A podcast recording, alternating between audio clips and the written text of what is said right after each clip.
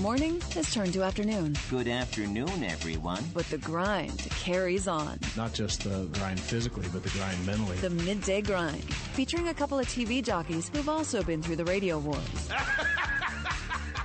Serious? Martin Kilcoyne I was a little lit, so I was saying whatever I wanted. and Charlie Marlowe. Our top story tonight Jon Jay will be back tomorrow. Here's him getting a hit in 2012. It's the Midday Grind on 590 The Fan and 590thefan.com.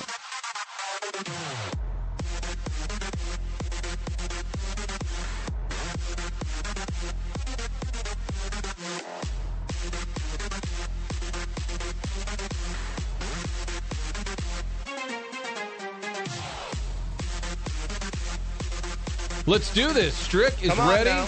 Probably been up all night. You know, I got home. Uh, I don't know, like twelve thirty or so, Four hours and I was me. texting with Charlie Marlowe, and he had tweeted something about grabbing a beer at home and sitting up, whatever. And I said, "Just one beer," and he said, "What about you?" And I said, "Honestly, I knocked out about three. Long day, long." What'd you and- drink? What'd you drink? And then he, I had some uh, Stella Artois in the fridge. okay. And then Charlie wrote back, "Okay, dude, I had two, but the first one never counts." I'm like, I didn't know that. So the first, so Strick only had nine beers last night because the first one didn't count. Uh, what a night at Enterprise Center. A lot of discussion about whether it was the greatest Blues game ever. Doesn't really matter. Your answer is your own. If you were at a game that you liked better, I guess that could be your answer. But Mm-hmm. you've known Pat Maroon for a long time. I covered him when he was on the Bandits. I didn't know anything about the guy. Chaser said, "Please go out there, do a story." There's a local kid playing for Jon Cooper. Mhm. Never heard of Jon Cooper. He ends up being the coach at Tampa Bay Lightning. like, who's Jon Cooper? I, he was. I think a lot of people would have said that ten years ago. of course. Pat Maroon, and I think the story that you would know maybe as as well as anyone. There were rumors that he was going to get put on waivers this year. Do you think that was ever true? And what did Army tell him about saying you're not going anywhere? Well, there's a couple different ways to look at this. I think there was probably some discussion about him going on waivers. Yes. Uh, how serious it got, we may never know. We may find out after the year. Um, I think he believed there was a possibility that he was going to go on waivers. Um, now, in terms of the conversation that Doug Armstrong had with the players, this took place in Edmonton. West Coast, Western Canadian road trip. The team got in there the day before the game, and he met with every player individually. It was not a group meeting, and essentially told each of the players that, "Hey, I'm I'm not trading you." And I think that allowed some guys to settle down and relax a little bit because, hey, let's face it, trade rumors are not easy. I can't tell you uh, how many agents I heard from this year saying, "What are you hearing about trade rumors?" Because my client, a blues player, specific blues player, um, it's really distracting him and creating issues in terms of his ability to focus and play hockey because it, it goes beyond just the rink. When you're in involved in trade rumors and your wife hears about it, you have kids that are in school, you may be doing renovations on your home, you you got a lot of stuff going on.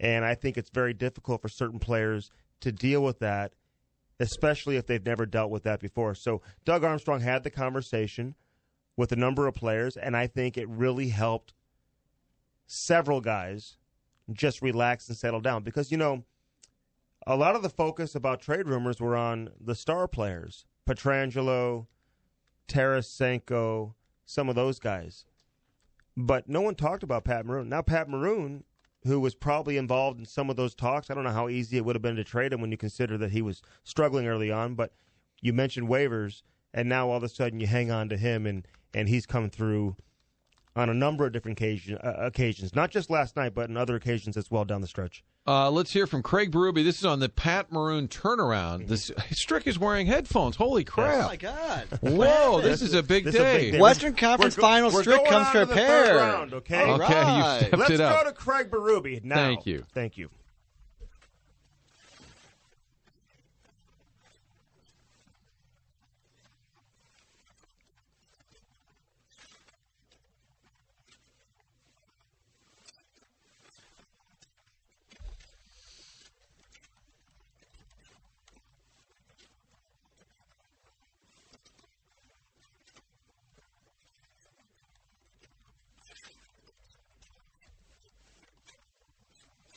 I'd like you to refer to him as Patty for From now on. on? Yeah, Patty. Patty. I think some people were disappointed when he got here and didn't wear the number five because they wanted it to be maroon five, which is Mm-hmm. Kind of funny. But the number seven, Number seven was the number he wore with the Bandits back in the day, and his number growing up playing for the AAA Blues and some of the other organizations he played with. and it just makes the narrative even better. In a game seven, May 7th. May 7th, at home, Pat Maroon gets your game winner. Here's Pat Maroon, his thought process there on that winning goal. Make sure you get the puck in, damn it. Because if I miss that, uh, I'd be on the other side of it, not the hero, and a lot of booze. So, uh, what a game. Uh, like I said, it's the team deserves that win. We fought so hard, and we're going to con- continue to fight. It's not over yet. That's two series down. Now we got the conference finals coming up, which is going to be a really another another test for us. It's going to be another battle. How about that third line overall? Bozak, Maroon, Robert Thomas. Yeah. Remind me, when did those three get put together? How long has well, it been? It's been several weeks now. I mean, really the last month and a half of the season, and you know it helped everybody. I mean, Robert Thomas is the guy who drives that line. He's just been sensational. And there was some discussion earlier in the series between Craig Berube and Robert Thomas about potentially moving Thomas off of that line, sliding him up to play left wing with Ryan O'Reilly, even though he's been playing on the right side and he's a natural centerman. And he basically asked Robert Thomas, "Can you play the left side?" And Thomas said yes he can. And then what happened was Sammy Blais actually got inserted into the lineup prior to game six, and we all know what happened in that game. And Blais scores a big goal, and Thomas stayed on the third line. But yesterday there were some some shifts during the game where Robert Thomas slid up, and he did play on the left side with O'Reilly and Perron, and um, you know they got a good look there. I mean he's so good. At some point in time, Thomas is going to have to slide up the lineup and probably play with I don't want to say more capable offensive players, but certainly guys who probably play a more uh, offensive role than Bozak. You know, Bozak didn't have a shot on goal last night. One of only two players who didn't have a shot on goal, him and Bouwmeester, but he won a huge face-off, and he does so many other things well that help you win games. And Pat Maroon obviously has been a big part of it, his ability to hang on to pucks and, and really get to their game. You talk about the Blues' identity, it's the way that line plays specifically getting pucks in deep, controlling the play down low, and, and generating their offense off of their forecheck. That's how they play. But Robert Thomas is so good. This guy is going to be unbelievable. But I was talking to Maroon's fiance after the game last night, and um, he said before the second overtime that he looked up at his son, and his son gave him a thumbs up, and Pat Maroon looked back at him and kind of gave him a little bit of a fist pump and it was almost like she said it was almost freaky, like it was uh, like meant to be. You know, you talk about all these sevens and whatever, and then being at, a, at an estab- establishment last night after the game, Pat Maroon walks in and the entire place starts going crazy and celebrating him.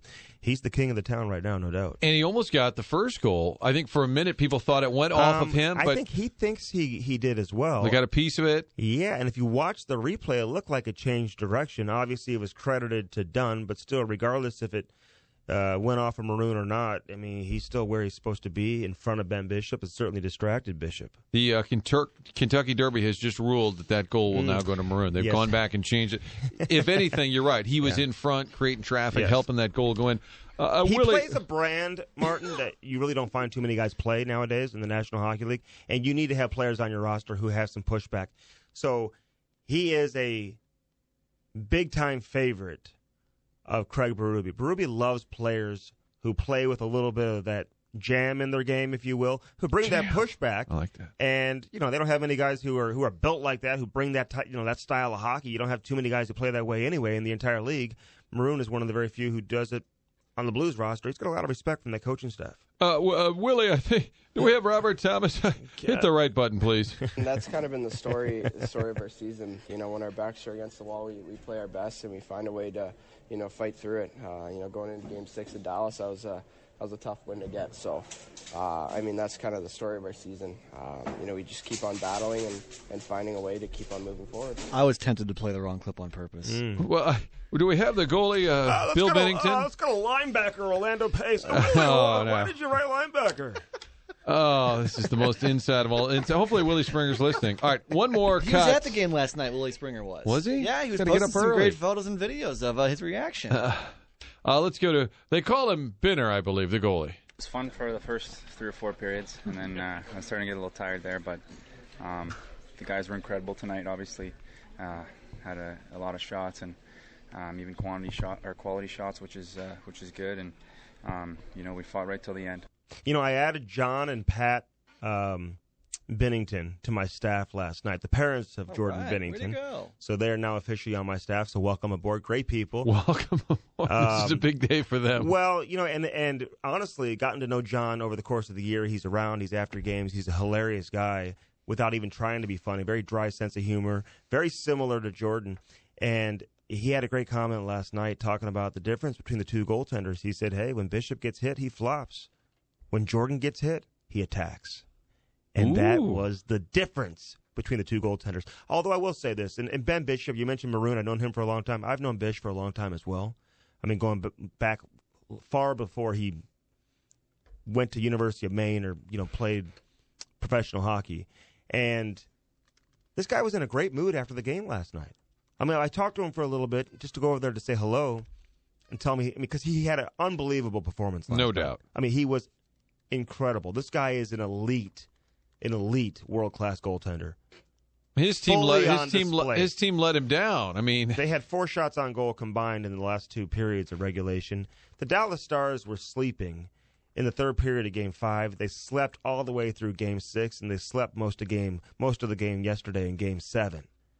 I mean, they slept, and Ben Bishop is the only reason why Dallas even reached a Game Seven to begin with.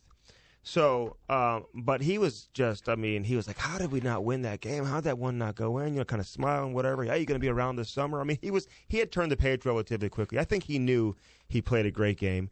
And his parents were in the suite next to us, uh, in last night's game. And the look oh, on his, Strick was in a suite. It sounds like Well- to me. I was in the press box with the working hey, crew. the, our studio. But the, the look of, uh, on his parents' face during the game and then once the game ended. I mean, you got to feel for the parents of any player on a losing team, but especially the goaltender. I could not imagine having my kid be a goaltender in a game like that last night. and his career numbers now in a game seven. He's played in three of them. He has two shutouts. Mm-hmm. Yeah. Overall, he's given up two goals on I 107 shots. Nothing to hang your head Incredible. on that. Yeah. Uh, the Blues advancing. We just don't know who they're going to be facing. They are 4 0 this season against Colorado. According to Hoff, has looked at the stats 1 1 and 1 against the Sharks. The prevailing wisdom seems to be you don't want to face the Sharks. Do you agree with that? I mean, I guess. I mean, technically on paper, they're the better team, but I mean, this is the Stanley Cup playoffs. They're in a game seven right now. Um, so obviously, Colorado's doing something right. They've got big time star power at the top of their lineup. Some, you know, with Nathan MacKinnon and, and Landeskog and Rantanen. I mean, we all know who those guys are.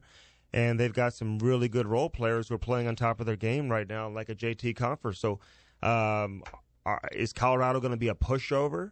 You probably like the matchup more than San Jose. San Jose's got so many big time names on their roster. They probably don't play as connected as St. Louis does. Probably don't have the overall team chemistry that St. Louis does. And St. Louis certainly has the advantage when it comes to goaltending over both of the teams, but including San Jose. Um, you'd have home ice advantage against Colorado, and that's the way I look at it. But you're talking about a team that kind of you know squeaked in the back door to get in in Colorado versus a team that many considered a Stanley Cup favorite all season long in San Jose. They made the big trade bringing in Erik Karlsson. A lot of people thought San Jose they were a team of destiny. The way they won Game Seven against Vegas with the five minute power play.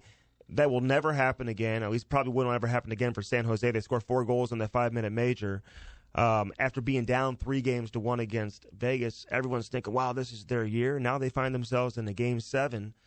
But I, I, I really think St. Louis is a team of destiny right now. When you look at how everything's kind of coming together. I think the greatest compliment to Jordan Binnington is that we don't really even talk about him. Mm-hmm. They won the game on Sunday that they had to win the elimination game. The shot on Bishop by Pareko was the best video and the best storyline. And and by the next day, we're like, wow, you know, you had the, the great pass by Sundqvist. We do all these breakdowns, and then we say, oh, by the way, Binnington only gave up one goal.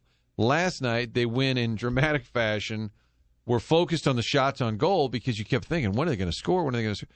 And then you look up again and say, oh, Binnington gave up Yeah. one goal. And the game they lost, game five at home, he gave up two goals. Mm-hmm. And after the game, and you know these folks way better than I do, but talking to Bobby Plager, Yeah. and he said, "You know, I really want to win this. He I missed wanna- the game, by the way. He doesn't even he, watch. he doesn't watch. He paces.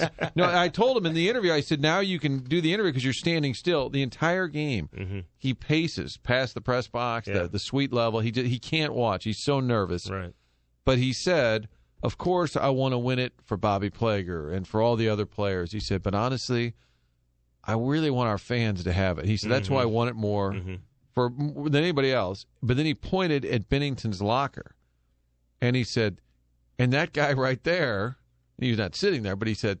That's the reason we can win. That's right. And it's amazing if the Blues score two. All right, maybe he only gives up one. He, I mean, he had the one game against Winnipeg where he gave up six, but that game mm-hmm. was sort of an aberration. He quietly keeps you in every game. You know, it, it could be all right. He gave up two. You just get that third goal. He gave up one. Get that second goal. Did you see the overhead reaction of his reaction, or the overhead shot of his reaction to the game-winning goal? I didn't see. I it. did not. He just skates off. There's no, there's no fist pump. There's no, he doesn't like you know throw his stick up or anything mm-hmm. like that. He mm-hmm. just skates out of frame. He said he was getting tired. He said, oh, well, it was fun for a while. He said, then I was just ready for it to be over.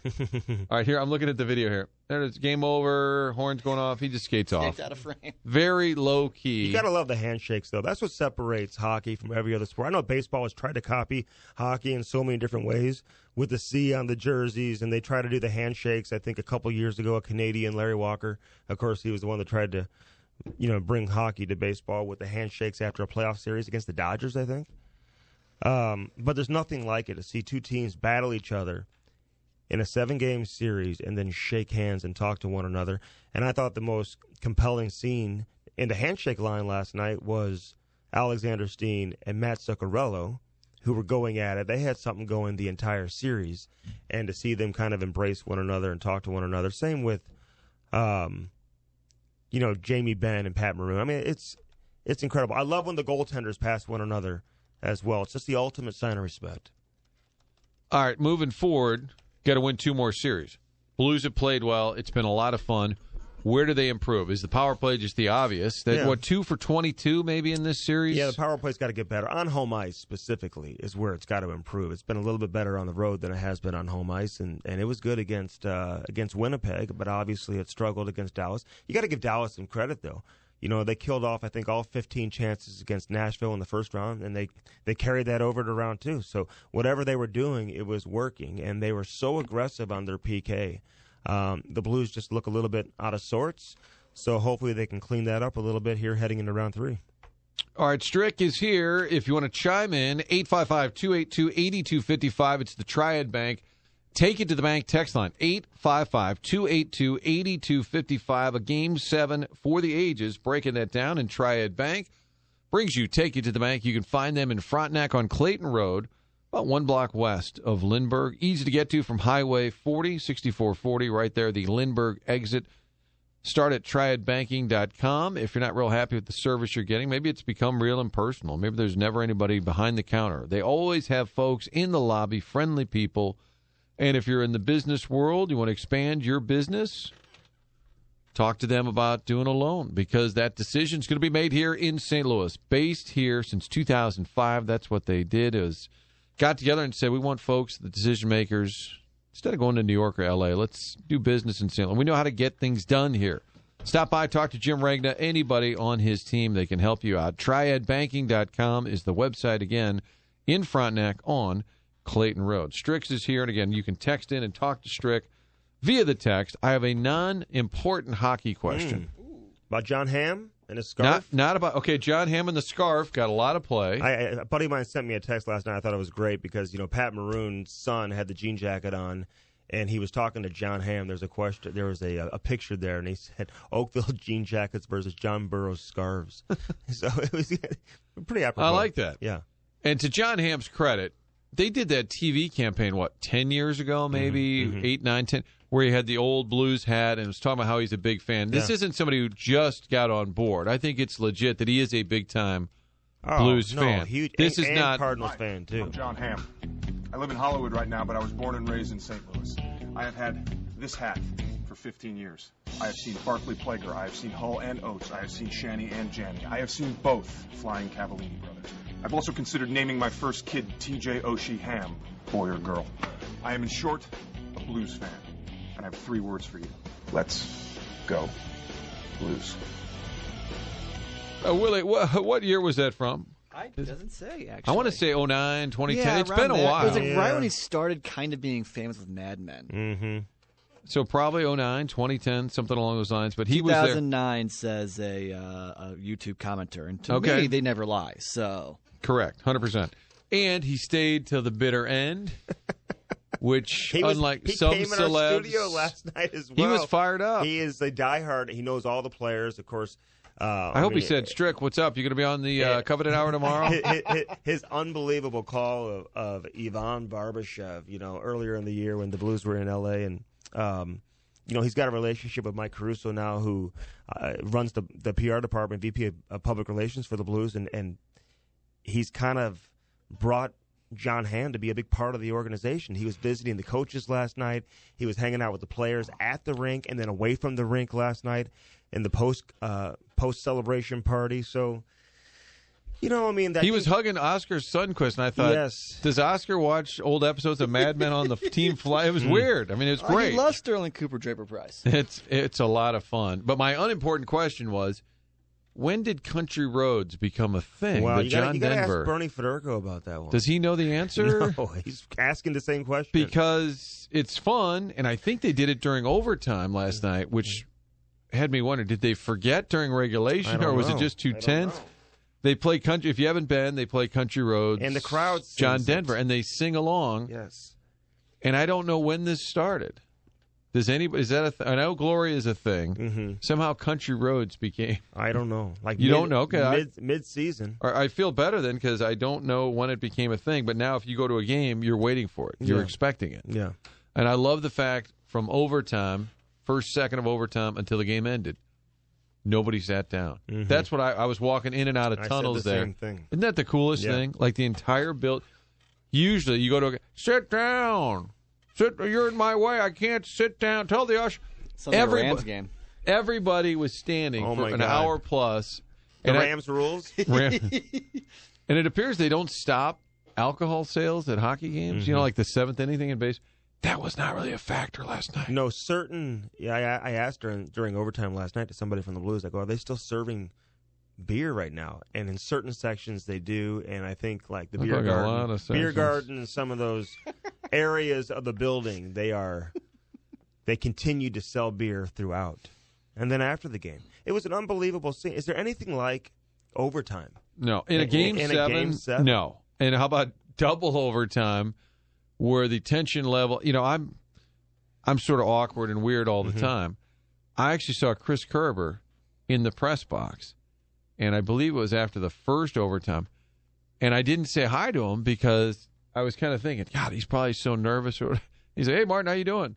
He was like acting normal, and I was afraid, like, oh, don't say a word. You just you just wonder, like Robby Fabbri walks by, he's in the press box, he's not playing.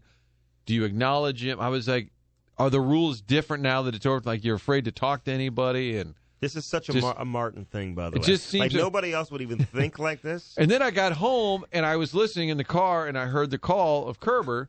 So I got home. I'm sitting there in the kitchen by myself. Everybody's asleep, and I send Kerber a text. I'm having my Stella Artois texting with Marlowe. No, you're drunk texting the Blues No, broadcaster. I wasn't okay. drunk texting. I was I, stone sober. I'd just gotten in the kitchen, and then I realized, oh my god, I just texted Kurt. It's twelve forty, and of course he wrote right back because everybody was up late, right? It was great fun. All right, more hockey talk on deck. The Cardinals had what we call in the news business a Friday afternoon news dump with last night's game. Harper Homer. They lost eleven to one, and nobody noticed. Mm. It was a Friday afternoon news dump. Uh, on the way to the break, a reminder Auffenberg Hyundai, the place to go for your next vehicle. Doesn't matter if it's a brand new car or a pre owned vehicle, they always have a great selection on lot. Pre owned vehicles, cars for less than $10,000. Maybe there's a kid at school that needs a car. Check them out at AuffenbergHyundai.com. And for the brand new cars, you're going to get award winning vehicles that Auffenberg Hyundai carries because the Hyundai brand over the years has hired the top designers, the top engineers, so great looking vehicles with great gas mileage. It's really about great value and great service. That's what Auffenberg Hyundai is all about on the web, auffenberghyundai.com. O'Fallon, Illinois is where you'll find them. Greenmount Road is the exit. On the way to the break, how about that Curbs call as the Blues win it in double OT? Blues have the puck. Thomas off the wall. Shoots, and it's in. they score! It's the St. Louisan. Pat Maroon. Bring out the Zamboni. Pat Maroon just puts a city on his shoulders, and he sends them to the conference finals. A 2-1 win in double overtime over the Dallas Stars. Never ever saw the stars so bright. In the fall, my things will be alright.